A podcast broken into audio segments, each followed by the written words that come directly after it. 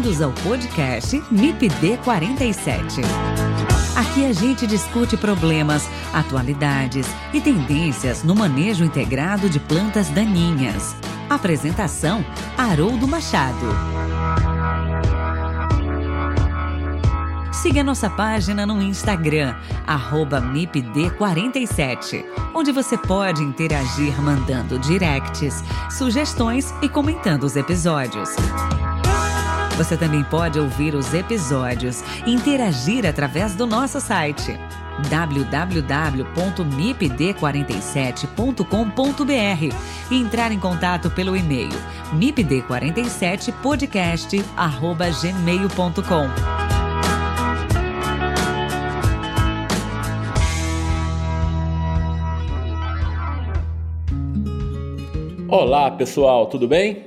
Que bom estar novamente com vocês em mais um episódio do podcast MIPD47. Esse podcast tem o apoio da Sociedade Brasileira da Ciência das Plantas Daninhas. Quer conhecer um pouco mais sobre a Sociedade Brasileira da Ciência das Plantas Daninhas? Acesse o site www.sbcpd.org, www.sbcpd.org. Acesse o site e conheça um pouco mais sobre a história da nossa sociedade. Nesse episódio, eu converso com Matheus Tonini Eitelwein, da SmartSense do Brasil. Eu e o Matheus vamos falar sobre uma tecnologia associada à aplicação de herbicidas, que é revolucionária e pode agregar na qualidade da aplicação desses produtos, trazendo otimização no uso de herbicidas, qualidade na aplicação e, com isso, redução de custos, bem como segurança ambiental. Essa tecnologia é conhecida como o IDIT, um sistema de pulverização localizado de alta performance, formado por sensores de detecção de clorofila e válvulas extremamente rápidas para garantir a aplicação do herbicida apenas onde é necessário. Quer saber mais sobre essa tecnologia e como ela pode agregar para os sistemas produtivos? Fique com a gente e ouça esse episódio do MIPD 47.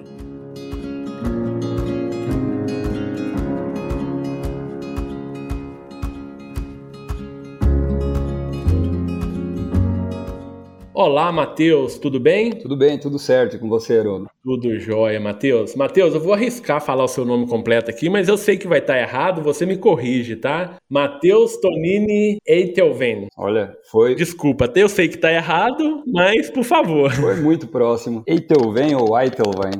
Depende, se você for descendente de alemão, eles vão falar que é Eitelwein. Bacana, Matheus. Hoje nós vamos bater um papo aqui bem bacana, né, sobre uma tecnologia muito interessante associada aí a aplicação de herbicidas, né, que é o nosso foco aqui. Você tem uma experiência já muito boa, muito bacana nessa área, né, e nós vamos bater um papo certamente muito produtivo aqui para os nossos ouvintes. Mas antes da gente começar, Matheus, eu queria que você se apresentasse, né, fala aí para os nossos ouvintes quem é o Matheus Tonini. Meu nome é Matheus, eu sou natural do Rio Grande do Sul. E venho de uma família que tem muita ligação com a agricultura, né, meu pai é agricultor.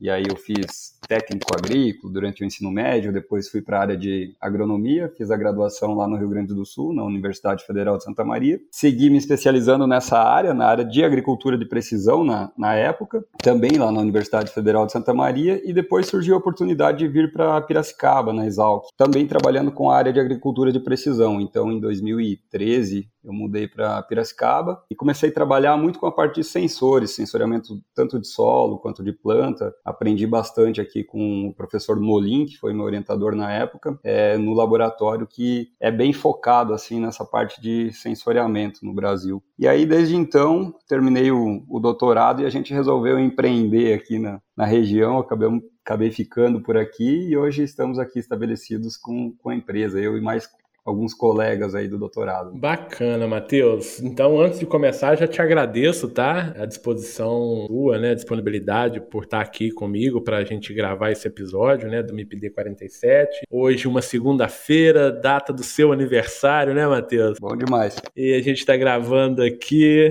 você abrindo mão aí de alguns compromissos para a gente gravar. Muito obrigado. Essa é a primeira vez, tenho certeza, de outros episódios que a gente vai falar aí sobre tecnologia de aplicação, né? agora. Depois a gente bate um papo sobre a sua empresa, né? Você fala um pouco para a gente sobre a empresa. Mas eu já quero entrar no nosso assunto, Matheus. A gente vai falar um pouco aqui sobre... Um pouco não, né? Basicamente sobre tecnologia de aplicação e um sistema, né, de aplicação de pulverização localizada de alta performance, que é formado ali por alguns sensores, né, para detecção de plantas e algumas válvulas ali que permite a abertura, né, do jato, da ponta de pulverização e aplicação do produto. Fala pra gente, Matheus, que sistema é esse? Qual é o nome que ele recebe? E fala o que é esse sistema, que eu já adianto, né? O IDIT, por favor. Então, o IDIT, ele é uma tecnologia holandesa, ele foi desenvolvido dentro da Universidade de Wageningen, isso ainda nos anos 90. Em 99, ela se tornou uma tecnologia de fato comercial e saiu de dentro da universidade. Hoje, quem fabrica essa tecnologia e se dedica a isso é a Rometron.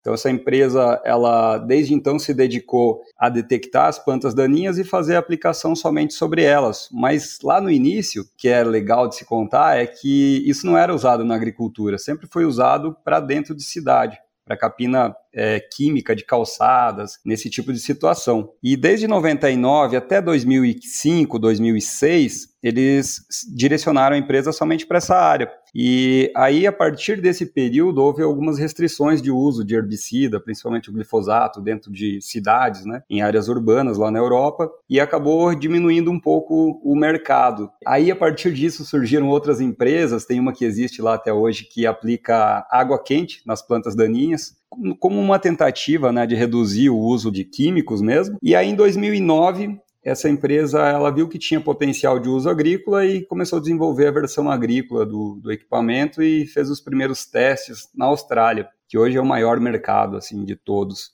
Aí, para 2012, foi feita a versão final agrícola desse equipamento, do IDIT, e aí só foi expandindo. A partir de 2013 para 2014 entrou na Argentina, no Brasil foi em 2016, quando a gente teve o primeiro contato para uso comercial, e Canadá, Estados Unidos, enfim, expandiu bastante, né? E hoje a gente chega aqui no Brasil com um mercado bem crescendo bastante. Hoje o maior mercado ainda é a Austrália, o segundo é a Argentina, se tornou muito forte, e o Brasil aí com um potencial muito grande.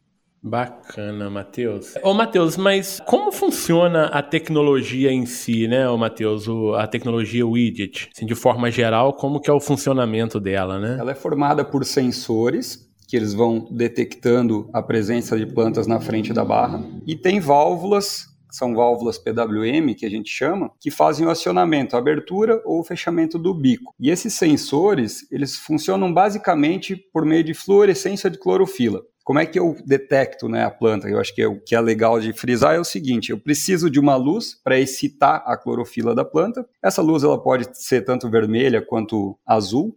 E aí, parte dessa radiação, ela tem... Hoje se sabe que são 5 caminhos, basicamente, que a gente tem para essa luz ali atuar na planta, né? Ela pode ser refletida, ela pode esquentar a planta, ela pode simplesmente atravessar a folha, pode ser utilizada para fotossíntese, e uma parte pequena dela é utilizada na fotossíntese e volta em forma de fluorescência. Então, ela reemite, a planta capta essa luz e ela reemite a luz num comprimento de onda um pouquinho maior do que o que ela recebeu. Então, a gente pode excitar ela com vermelho ou com azul, e ela vai reemitir essa fluorescência num comprimento de onda do infravermelho próximo. E é dessa maneira que o sensor detecta se há ou não a presença de plantas. E para isso, eu tenho um sensor por metro de barra. Se a gente for imaginar um pulverizador, por exemplo, eu tenho uma caixinha, um sensor por metro de barra, e cada um desses sensores pode comandar 4 ou 5 válvulas, depende da geração. Nós temos 2 gerações de sensores, né? A mais atual agora é um bico a cada 25 centímetros. Então, ele aciona individualmente. Se tiver uma planta só na posição lá que está um bico, ele vai abrir só aquela. Se a planta for grande, que precisa abrir 2 bicos para pulverizar sobre ela, ele faz dessa maneira. Bacana, Matheus. Então, só para relembrar para os nossos alunos aí, né, principalmente os alunos aí da agronomia, né, a questão desse pulso de luz saturante, né, que é emitido, né? Então, você tem ali, quando você emite esse pulso de luz, basicamente 80%, né, que a planta absorve, isso vai para a fotossíntese, né? né? E você tem o que você bem falou aí, que em torno de 1 a 2% é reemitido, né, ali através da fluorescência, e é exatamente esse 1, 2% aí que é capturado, né, pelo sensor, então, indicando que ali tem uma planta, né? Assim, resumidamente, né, de uma maneira mais simples, né, é que ali tem uma planta, né? Então, seria basicamente isso, né? Então, a fisiologia vegetal sendo aplicada na tecnologia de aplicação, né, de herbicidas. Exatamente. Tem outros princípios que trabalham com índices de vegetação. Enfim, o sensoriamento remoto é uma área bem ampla e tem alguns índices de vegetação que são utilizados em alguns outros sensores, que são utilizados também para manejo de herbicida ou para aplicação de adubo nitrogenado, enfim. Só que a fluorescência, ela é um índice bem legal porque ela consegue destacar muito o que é e o que não é planta. Então, a palhada, por exemplo, que não tem clorofila ali, ela não vai ter uma leitura alta como qualquer presença de clorofila. E a gente trabalha exatamente com esse comprimento de onda ali, onde essa fluorescência ela é causada. E além disso, ainda tem algumas outras peculiaridades do equipamento que ele faz a calibração em tempo real, ou seja, quanto de fluorescência eu estou recebendo que está vindo do sol, da intensidade luminosa do sol, e quanto vem do meu sensor que eu causei. Então, eu consigo trabalhar tanto de dia quanto à noite com essa autocalibração automática. Isso traz um rendimento operacional legal, né? Então ele não tem limitação da luz, né, para trabalhar. Você consegue trabalhar com ele, com equipamento, com o sensor 24 horas por dia, se for o caso, né? Perfeito. Bacana. Ô, Matheus, qual que é o tamanho mínimo ali de uma planta que o sensor ele consegue identificar? Isso é importante, né? A gente está trabalhando aí com herbicidas em pós-emergência, né? Então tamanho de planta, área foliar ali é um fator importante, né, para o sucesso do controle. Uhum. O sensor ele consegue capturar qual ali o mínimo, né, de área foliar? A gente tem níveis de sensibilidade no equipamento, mas basicamente de 1 centímetro quadrado de área foliar já é suficiente para detectar uma planta se você estiver no nível mais alto lá de detecção, né? Eu posso reduzir isso, lógico, mas hoje com essa versão do IDIT Quadro, que é a última versão que foi lançada, com 1 centímetro quadrado de área foliar já é capaz de fazer a detecção. Perfeito. Bacana, Matheus. Um sistema bem, bem inteligente, né? Uma dúvida, Matheus, qual que é a distância ali mais prática, né, aplicada entre o sensor que está ali identificando a presença ou não da planta na área e a ponta de pulverização que vai vir logo atrás, né, para poder fazer a aplicação do herbicida? Eu pergunto isso muito pelo tempo de resposta do equipamento, né? Talvez isso vai ser influenciado ou pode influenciar a velocidade do equipamento, ô Matheus. Explica pra gente isso aí um pouquinho. Perfeito. Ele precisa ser necessariamente muito rápido, né? Então, toda a parte de detecção e análise e abertura do bico, ela é feita no sensor. Então, não manda essa imagem ou, enfim, esse sinal para algum lugar onde vai ser processado. Cada sensor é um mini processador. E isso é muito rápido. Hoje a gente instala um sensor por metro de barra, esse sensor fica posicionado a 1,10 m do solo, a luz dele até o solo 1,10 m, e os bicos ficam em torno de 60 a 70 centímetros do solo. Como eu instalo ele um pouco à frente dos bicos, eu tenho esse tempo aí, esse intervalo que eu posso fazer a abertura. O que limita basicamente a minha velocidade de operação hoje? É basicamente a velocidade que o jato sai do bico e vai até o solo, que varia aí, mas na pressão que a gente trabalha comumente dá em torno de uns 36 a 40 km por hora a velocidade desse jato. Então, contando meu tempo de processamento e o tempo de abertura da válvula ali, eu posso operar com o pulverizador em até 30 km por hora. A gente recomenda uma velocidade segura de 25 km por hora ou menos, né? Porque quando você começa a andar muito rápido, você tem muita instabilidade na barra também do pulverizador. Então, para ter uma operação mais correta e mais estável, a gente recomenda de 25 km por hora ou menos. Bacana. Tem alguma largura de barra mais recomendada, Matheus? Exatamente para poder tentar evitar essa oscilação, né? Quando você trabalha com velocidades mais elevadas, então essa oscilação lateral ela é um empecilho muito grande, né? Ela é. Quanto maior for a máquina, mais oscilação lateral tem. Hoje a limitação de tamanho do sistema é 40 metros, mas a maior parte dos equipamentos que nós temos instalados são de 30 e 36 metros de largura de barra. É muito comum também essa largura na Austrália, mas na Argentina geralmente são equipamentos menores, 21, 24 metros, 27. Então depende muito do relevo, né? Se você tiver um relevo acidentado, dificilmente o produtor já tem um equipamento muito largo. Perfeito. Não, bacana. Ô, Matheus, uma outra pergunta, né, curiosidade aí. Com relação à dose do produto, Matheus, a gente consegue trabalhar com variação de volume de calda, variação de dose de produto no sistema? Hoje o que ele tem para controle de dose é uma válvula PWM, seria basicamente a pulverização pulsada, né? Então ela, por frequência de pulso ali, ela controla quanto vai sair. Isso traz alguns benefícios que são basicamente a manutenção da pressão, então eu consigo manter o padrão de gotas e o padrão de abertura do leque, ele se mantém constante. Se eu informar, por exemplo, no meu monitor que eu quero aplicar 100 litros por hectare e eu passar a 5 km por hora ou a 25 sobre uma planta, eu tenho a garantia de que sobre aquela planta ela vai receber o equivalente a 100 litros por hectare. Ele faz essa compensação automática. Quanto a variar a dose de acordo com o tamanho de planta, isso ainda não está implementado, mas nessa geração de sensores que nós temos, ele vai ser capaz de fazer isso. Ou seja, eu estou tendo um índice ali, uma fluorescência muito grande, vou colocar uma dose maior. O que se tem hoje é um modo dual, que o que seria? Seriam duas taxas de aplicação ao mesmo tempo. Basicamente eu aplico uma taxa fixa em área total, ou seja, onde não tem planta, eu estou aplicando, vamos supor, 50 litros por hectare. Se eu detecto a planta, eu posso subir isso para 70, 100 litros por hectare. Passou a planta, volta para 50.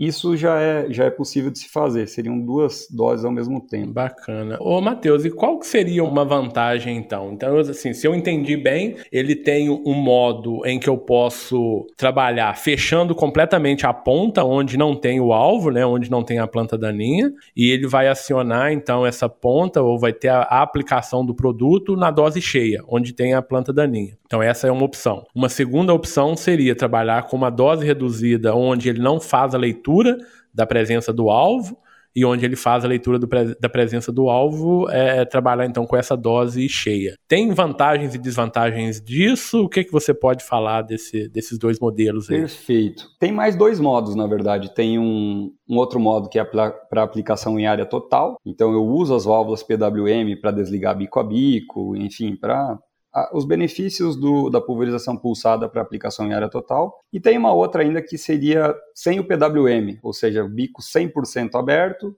ou fechado, que seria mais ou menos igual àquela aplicação localizada ali que você citou, só que sem o controle da dose. Mas comparando esses dois modos aí, o dual e a aplicação com o PWM. O dual no Brasil são muitas poucas pessoas, na verdade, que utilizam, né? Quando você está utilizando alguma coisa de contato ali, não faz muito sentido utilizar, talvez para pré-emergente seja uma alternativa. Como é bastante novo esse modo dual, da última geração dos sensores, a gente ainda está conhecendo e tentando entender quais seriam as aplicações que ele se encaixaria melhor, né? Mas basicamente 95% das aplicações são feitas de maneira localizada mesmo, sem essas duas doses.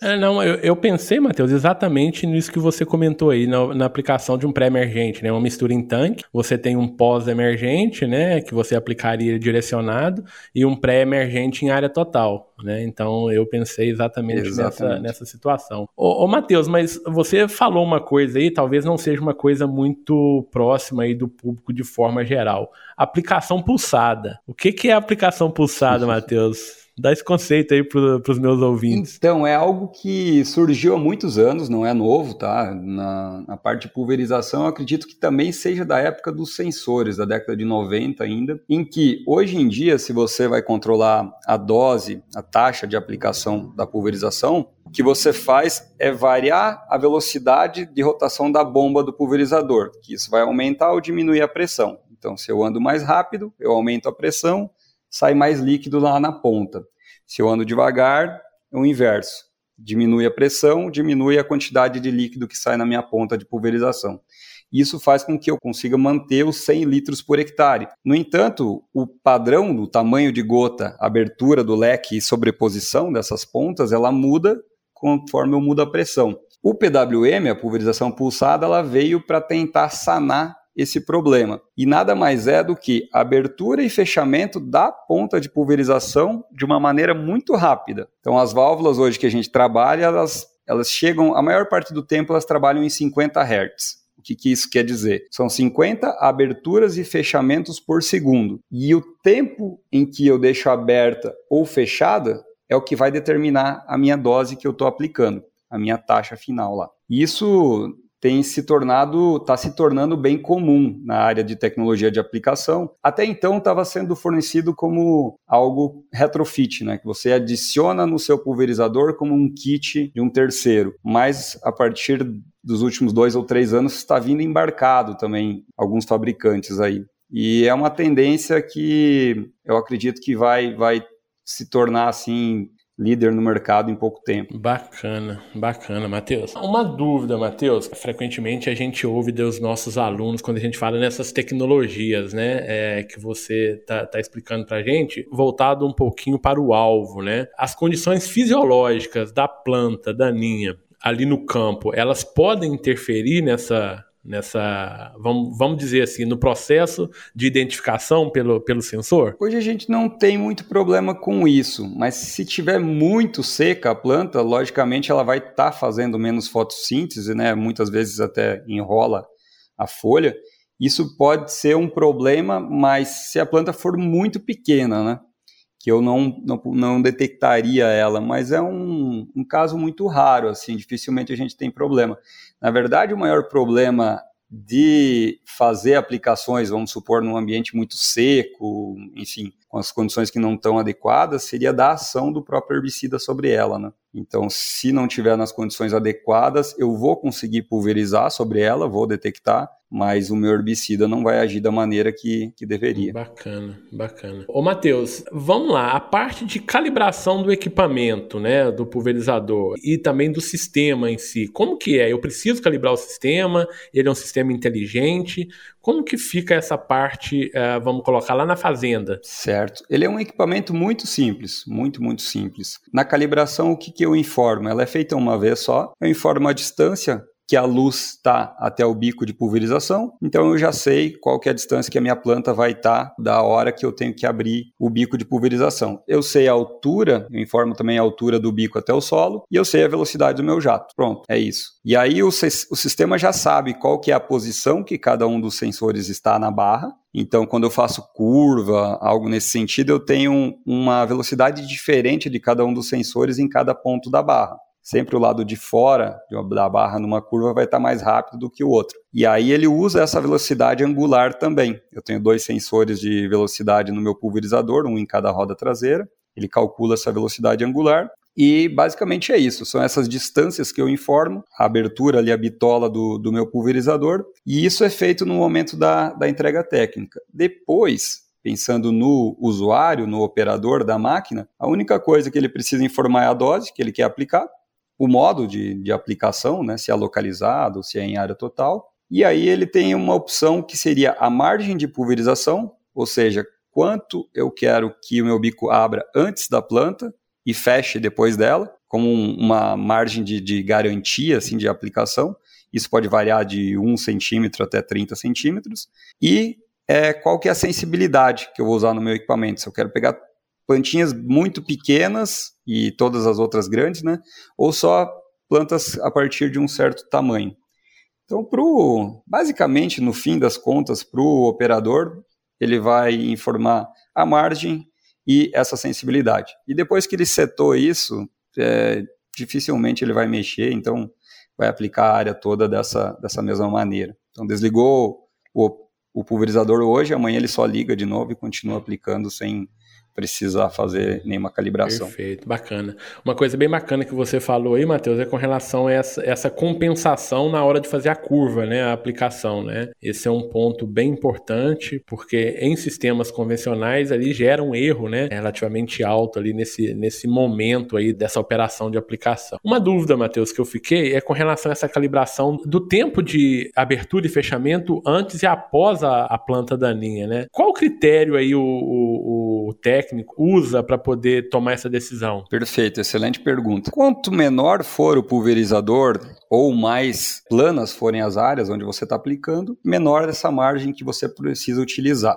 Porque o que ela interfere? No momento que eu levanto a barra, eu tenho demora um pouco mais para essa minha gota chegar até o alvo, ela abre um pouco mais o leque ali, então chega mais diluída, e aí eu tenho que aumentar um pouco essa margem para ter uma garantia. Então, em pulverizadores grandes, de 36 metros ou mais, nós recomendamos ter uma margem aí em torno de 20 a 30 centímetros.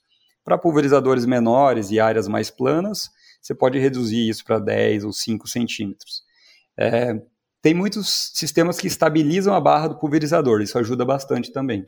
Bacana. E então, quando eu deixo aberto mais tempo, o que eu estou fazendo no fim das contas é aplicando mais produto, né? Aplicando numa área teoricamente não seria necessário aplicar, não é isso? Exato. Ou aumenta essa faixa aí, né, de aplicação. Exato. A planta ela vai receber a mesma quantidade do que receberia, só que eu não corro o risco de errar ela, de aplicar um pouquinho antes ou um pouco depois, por conta dessa altura da barra ter sido modificada, né? Perfeito. Ô Matheus, e na verdade, então, assim, se você tivesse que resumir, né, para o produtor, né, quais as contribuições que esse sistema, né, o IDIT, ele traz para o produtor? Olha, hoje a principal delas é redução de custo e a gente tem um benefício ambiental e o terceiro é aumento do rendimento operacional. Então, são essas três linhas. No caso do custo, você pode chegar a 98%, 99% de economia, em alguns casos, né? De herbicida, principalmente. Na contribuição ambiental, a gente sabe que quanto menos utilizar, melhor é, e isso pode até contribuir para o aumento da produtividade da cultura, isso é muito difícil de estimar, mas a gente sabe que o residual desses produtos no solo causa um certo impacto na cultura depois, né? E tem um aumento de rendimento operacional que seria com base no quê? Eu não preciso parar tanto o meu pulverizador para fazer abastecimentos. Se eu fazia 30 hectares com ele antes, eu posso fazer 300, então eu não tenho esse tempo de parada. Isso eu consigo fazer mais área por hora. Bacana. Então, otimização da aplicação, né, em termos de área aplicada com o mesmo tanque de pulverizador. Essa parte ambiental, ela tem um apelo muito grande, né, Matheus? Então, você consegue realmente ter um convencimento maior, né, quando você vai por esse caminho. Isso é bem bacana. A questão do custo, né? Então, assim, você disse aí, eu ia entrar um pouco nessa seara aí de custo. Aqui a gente está passando por um momento aí que é bem conturbado, né? Dólar lá em cima, enfim, mas também o equipamento pode aumentar de preço, assim como o produto também, os herbicidas estão aumentando de preço, né? Então, assim, tá tudo muito lá em cima. Mas hoje, em termos de investimento, você tem aí um custo médio de investimento que o produtor precisa fazer para... Vamos pegar um pulverizador médio, né? Aí, o mais comum que você tem aí que você encontra nas fazendas. Qual que seria um custo médio aí para o produtor desse sistema, Matheus? Hoje a gente trabalha, não trabalha mais em reais porque está oscilando muito, né, o câmbio, principalmente durante a pandemia agora, isso bagunçou bastante, então a gente precifica em euro, que é a moeda que a gente utiliza, né, para fazer a compra desse equipamento. Hoje um equipamento de 30 metros aí de barra vai estar beirando os 200.000 euros, mais ou menos. Isso nas condições atuais aí de preço. Então, até na última semana a gente esteve com alguns produtores que estavam começando a fazer as aplicações, eles já usam a tecnologia, está indo para 4 anos agora. Conversamos sobre isso, né? Porque quando eles compraram a tecnologia, ela custava metade do preço, se for colocar em reais hoje, né? Uhum, perfeito. Mas os produtos, pelo que ele me passou, parece que agora, de fato, também deram uma reagida grande aí no preço, coisa que já não acontecia há um tempinho. Isso, hoje os produtos têm tido uma elevação de preço bem considerável, né? E isso, obviamente, contribui para o custo de produção lá em cima. Ô, Matheus, como que está, então, a aceitação da tecnologia pelos produtores? Como que está aí hoje o mercado, né? Vocês têm conseguido penetração? Como que está isso em nível de Brasil? Perfeito. A gente aprendeu muito, né, ao longo desse tempo, dessa jornada. Nós começamos em 2016 com a primeira máquina, no oeste da Bahia, produtor lá que é americano, John Carroll, e ele foi muito visionário na época, assim, por trazer algo que era novo, né, para o Brasil, e acreditou, e enfim, o equipamento dele roda até hoje. E a partir daí se formaram alguns núcleos. Então, tem algumas regiões do Brasil que elas são muito mais propensas para o uso dessa tecnologia. Eu diria que Luiz Eduardo Magalhães é um dos locais, e a gente tem uma outra região próxima entre Chapadão do Céu e Chapadão do Sul, que é Goiás e Mato Grosso do Sul, que se formou um outro polo. Então, como é que basicamente tem acontecido? Alguma pessoa que é mais visionária, que gosta de tecnologia, faz um investimento, e a partir daí, vizinhos, parentes, enfim, vão comprando e aquilo vai aumentando a região. Então, nos primeiros anos, é muito difícil alguém fazer um investimento desse tamanho, dessa magnitude, sem ter muita certeza, sem conhecer a tecnologia. Hoje, como nós já temos aí rodando equipamentos há 5 anos no Brasil, fica muito mais fácil, né? O produtor ele pode ir até a propriedade onde tem, conhecer, saber da experiência, ver que ela já roda há um bom tempo, né? Então tem uma vida útil legal, e aí ele já se sente mais confortável para fazer esse investimento. Então, ao longo dos anos, a gente sempre tem aumentado as vendas aí, esse último ano aí foi com certeza, o melhor para a gente, e ano que vem promete muita coisa ainda. Então a pandemia não influenciou negativamente nos negócios, né, Matheus? Que bacana. O produtor ele não para de investir, né? A gente está sempre batendo recordes, né? De produtividade, de produção, e esses recordes vêm com tecnologias, né? Então você está apresentando tecnologias aí para o produtor. Não tem segredo, né? A receita é essa, é tecnologia. Ô, Matheus, e esse sistema, ele pode ser implantado em qualquer tipo de pulverizador? Fala para mim aí, uma dúvida. Isso. Ele pode ser implantado desde um quadriciclo até um pulverizador de 3 pontos lá, ou um pulverizador de arrasto, ou até um autopropelido, que é os pulverizadores que nós instalamos com mais frequência. Mas o que ele usa do pulverizador é a bomba de pressurização e o tanque. O resto vem tudo com equipamento, toda a parte de encanamento, bicos, corpo de bico, a válvula que faz a abertura. A gente tem um sistema de controle de pressão na barra também muito preciso, porque imagina o seguinte, eu tenho uma máquina que tem 144 bicos, que é uma máquina de 36 metros. Se eu tiver só um bico da barra aberto, eu tenho uma certa pressão lá. Se eu passar uma estrada aqui e de repente ter uma mancha de capim, algo assim, ele vai abrir todos os bicos. E eu preciso ter esse controle da pressão para que ele seja constante, e quem regule quanto o produto vai sair no bico seja a minha válvula PWM, seja a pulsação. Se eu falar para o pulverizador, olha, eu quero pressão constante de 3 bar, e mantenha isso, e ele tentar fazer isso de maneira automática, ele não consegue. Então, as bombas de pulverização, elas têm um tempo para reagir, né, à rotação ali. E isso acaba causando um problema. Então, eu preciso ter um sistema de controle de pressão muito bom para que essa tecnologia funcione também. Isso a gente instala junto, vem junto com o equipamento. Ele é um equipamento que não é eletrônico, é todo analógico, mas funciona super bem. É uma tecnologia que vai estar associado também a pulverizadores de alta tecnologia, né? Não tem como, né? Não faz sentido isso em pulverizadores menores, né? E com relação a pontas de pulverização, Matheus, tem alguma limitação? Posso usar qualquer tipo, com indução de ar, sem indução de ar, 0,1, 0,4, 0,8, como que fica o comportamento nas pontas? No caso das aplicações localizadas, a gente utiliza pontas com um ângulo um pouco menor, porque como eu tenho um bico a cada 25 centímetros de barra, aí eu reduzo também o meu ângulo da ponta. Geralmente entre 25 e 40 graus, depende da minha altura na instalação desse bico. Isso basicamente pontas de leque plano, né? Até pontas even flow, em alguns casos que ela tenha a mesma distribuição na ponta e no meio, né, pode ser utilizadas. Para aplicações em área total, a pulverização pulsada ela não fica muito bem, não vai muito bem com pontas de indução de ar. Hoje tem alguns fabricantes que já homologaram algumas pontas com indução de ar para uso com o PWM. Então isso é algo que a gente ainda precisa testar, né? Mas tem-se essa possibilidade.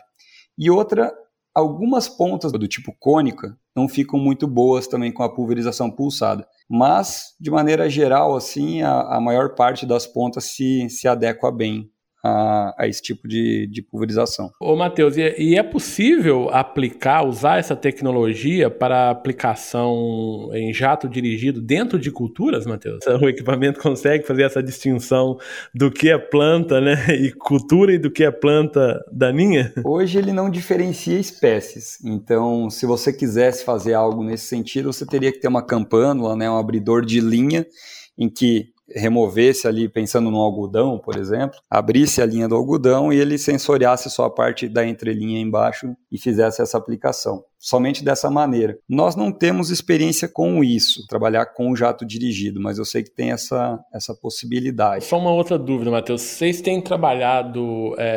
porque a gente acabou de falar aqui sobre pontas de pulverização e indução de ar, né? Então, tem algumas novas tecnologias aí no mercado, de tolerância, né, a herbicida, soja, milho e alguns produtos que estão sendo associados, né? O dicamba, 2,4-D. E para esses produtos, né, as pontas com indução de ar têm sido preferidas e até recomendadas, né? Você acha que o sistema ele vai atender essa demanda para esses produtos? Geralmente, quando a gente faz aplicação localizada, a gente já usa gota grossa. Então, raramente os nossos bicos têm gota fina, assim. Para aplicação localizada, a gente já tenta evitar ao máximo, né, deriva ou gota fina. Então, esses bicos que nós temos são geralmente 40-03, são 0,3 de vazão, que na verdade, se fosse a cada 50 centímetros, equivale a 0,6. Então, é um bico que trabalha aí numa pressão de 3 bar, não mais que isso, ele já dá uma gota grossa, tem pouquíssimo problema assim, de deriva, né? Então, hoje, a gente não tem problemas com isso.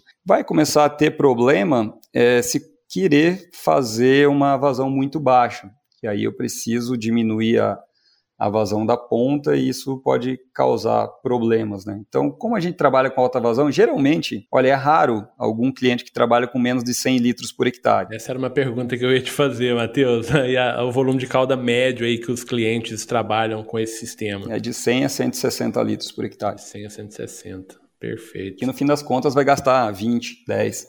Exato. Aí o volume de calda no final do hectare, né? Então Exato. A gente pergunta isso nas provas que a gente faz aqui para os nossos alunos, né? Não confundir volume de calda com quantidade aplicada, né? Exato. Ô, Matheus, mas fala um pouquinho para a gente da sua empresa, né? De como vocês começaram, onde vocês estão hoje. Fala um pouquinho aí para a gente. Certo. A gente hoje fica em Piracicaba, interior de São Paulo. Nós nos conhecemos basicamente na pós-graduação aqui, todos os sócios, somos em 4 sócios, e sempre com aquele anseio, né, de talvez empreender ou seguir carreira acadêmica, com aquela dúvida. E aí um dos sócios, ele já trabalhava, ele saiu do emprego dele e falou, olha, eu vou começar, vamos junto. E aí todo mundo embarcou e estamos aí até hoje, já 5 anos, e a empresa nasceu dessa maneira. Então começamos basicamente com consultoria e desenvolvimento de projetos específicos para empresas mesmo, e aí depois surgiu a oportunidade, nós conhecemos esse equipamento, né, fizemos alguns testes no Brasil, nos convencemos do potencial dele, e surgiu a oportunidade de trazer isso em escala comercial para o Brasil, importar, desenvolver mercado, até a parte de pesquisa e desenvolvimento a gente tem muito forte aqui dentro, né? Então a gente trabalha muito com isso até hoje. E, enfim, estamos aí, estamos inseridos no Vale do Piracicaba, como é conhecido aqui o ecossistema, em que tem muitas vantagens, né? Muito apoio de toda a cidade aqui, o entorno, para novas empresas, assim. E quem nos suporta e nos auxilia muito também é a Esalq aqui, que é a Universidade de Agronomia da USP. Né? Perfeito. Vocês estão no modelo de incubação, não, né, Matheus? Nós ficamos até o início desse ano na incubadora que chama Esalq Tech, uma incubadora da Esalq, e aí esse ano a gente está graduando aí no fim do ano, vai ter a graduação e nos movemos agora para a cidade. Aí, voo solo, né? Que bacana isso. Parabéns aí por essa conquista, né? A gente sabe que não é fácil. Empreender no Brasil não é fácil, né? Esse período, em especial nos últimos 2 anos, aí, 1 ano e meio, né? Tá mais complicado ainda, né? Mas fala, Matheus, quem quiser conhecer a empresa, a SmartSense, né? Fala o site aí pra gente. Beleza, quem quiser conhecer um pouco mais, acompanhar as nossas redes sociais, a gente tem Instagram, Facebook, o site SmartSense em Brasil também tem bastante informação lá. Quem quiser entrar em contato conosco também pode entrar via site. A gente está à disposição aí para tirar dúvidas ou até se alguém quiser conhecer um pouco mais da tecnologia, trabalhar conosco, fazer estágio aqui, estamos sempre super abertos a isso. É uma escola aqui para todo mundo que tem interesse de vir para cá. Bacana. Aí, ó, meus alunos, ó, de agronomia, né, ou engenharia agrícola, enfim, ó, já tem aí uma possibilidade de estágio numa área que só cresce no Brasil, né, que tem uma importância muito grande e que só cresce, né, nós estamos falando hoje, né, de agricultura digital, enfim, né, a gente tem toda essa parte tecnológica na agricultura que tem se desenvolvido muito, né, internet das coisas e tudo que é de tecnologia que está sendo agregado ao agro, né, e por isso somos a potência que somos, né? Quando se fala em agricultura, em especial aqui. Bacana. Matheus, mas eu queria que você fizesse aí as suas considerações finais, fizesse esse amarrio aí dessa nossa conversa, né? A sua percepção, enfim, fica à vontade. Obrigado. Eu agradeço demais aí o convite e a gente está sempre disposto a contribuir para o que for preciso. Se alguém tiver interesse de entrar em contato, estagiar, enfim, trabalhar conosco, nós estamos abertos. Talvez uma dica que eu daria para quem está na graduação hoje, que eu gostaria de ter recebido quando eu estava, era para estar atento realmente às tecnologias, né? Às disciplinas que trazem um pouco de tecnologia, porque hoje o agrônomo está sendo cobrado muito sobre isso. Não só agrônomo, como engenharia agrícola e outros cursos, mas que a gente precisa ter noção de uso de ferramentas, o potencial delas. Entendendo o básico já é suficiente. Saber o que é o sensoriamento remoto, enfim, o resto você aprende depois utilizando. Mas sabendo o básico, você já consegue se destacar. E hoje em dia, esse tipo de profissional está sendo muito procurado. Nós conhecemos boa parte das pessoas que trabalham conosco aqui, acaba indo para fora depois por causa das oportunidades que tem lá. E, enfim, alguns voltam, outros não voltam. Mas está realmente bem difícil de achar esse tipo de profissional e tem muitas empresas interessadas em profissionais que tenham esse perfil, né? Bacana, Matheus. Eu ia te fazer exatamente essa pergunta, né? Então, a demanda por esse tipo de profissional só aumenta no Brasil, né? E não só no Brasil, mas a gente está falando especificamente do Brasil. Eu ia te fazer exatamente essa pergunta. A demanda aumentando e como que está a oferta de profissionais? Qual a sua percepção como empresário, né? De como as universidades estão entregando aí esses profissionais para o mercado, em especial nessa área de tecnologia, Matheus? Te apertar um pouquinho. Não, cresceu muito a oferta. As universidades têm aberto o olho para isso, se dedicado a isso. Tem algumas universidades muito boas no Brasil que se dedicam a isso, que tem cursos específicos de Big Data, por exemplo, ou agricultura de precisão, enfim. Todo esse esforço e essa entrega ainda não está atendendo toda a demanda. Perfeito. Então, tem ainda mesmo com tudo isso, tem muita demanda. E o que eu sinto que muitas pessoas têm feito e ajuda bastante são cursos online, enfim, aproveitar o tempo que tem livre aí para fazer um curso, uma especialização mesmo que seja mínima, mas que vai te entregando conhecimento ali, vai agregando, né, no seu currículo. Isso mais cedo ou mais tarde você vai usar. Então, se for curioso, já é o suficiente. Bacana, dicas preciosas aí do Matheus Tonini Eitelwein. Olha aí, ó, tá melhorando. É isso aí, ó. Acho que mais umas 2 horas de gravação, acho que eu consigo falar o seu nome correto, Matheus. Matheus, tudo que é bom passa rápido, né, cara? A gente já tá conversando aqui, o tempo já voou já, né? Novamente, quero te agradecer muito, tá, por participar desse episódio do podcast, do MIPD47. É sempre bom a gente conversar com pessoas que estão aí no mercado, trazendo assuntos, né, importantes e atuais e que agregam muito aí para os nossos ouvintes, né? Então, te agradeço mesmo esse tempinho aí que você tirou para bater esse papo. Vou liberar você aí para ir comemorar o seu aniversário, tá? Como um bom gaúcho aí, pode ir pro churrasco agora. Exatamente, dia do gaúcho lá no Rio Grande do Sul. Dia do gaúcho, exatamente.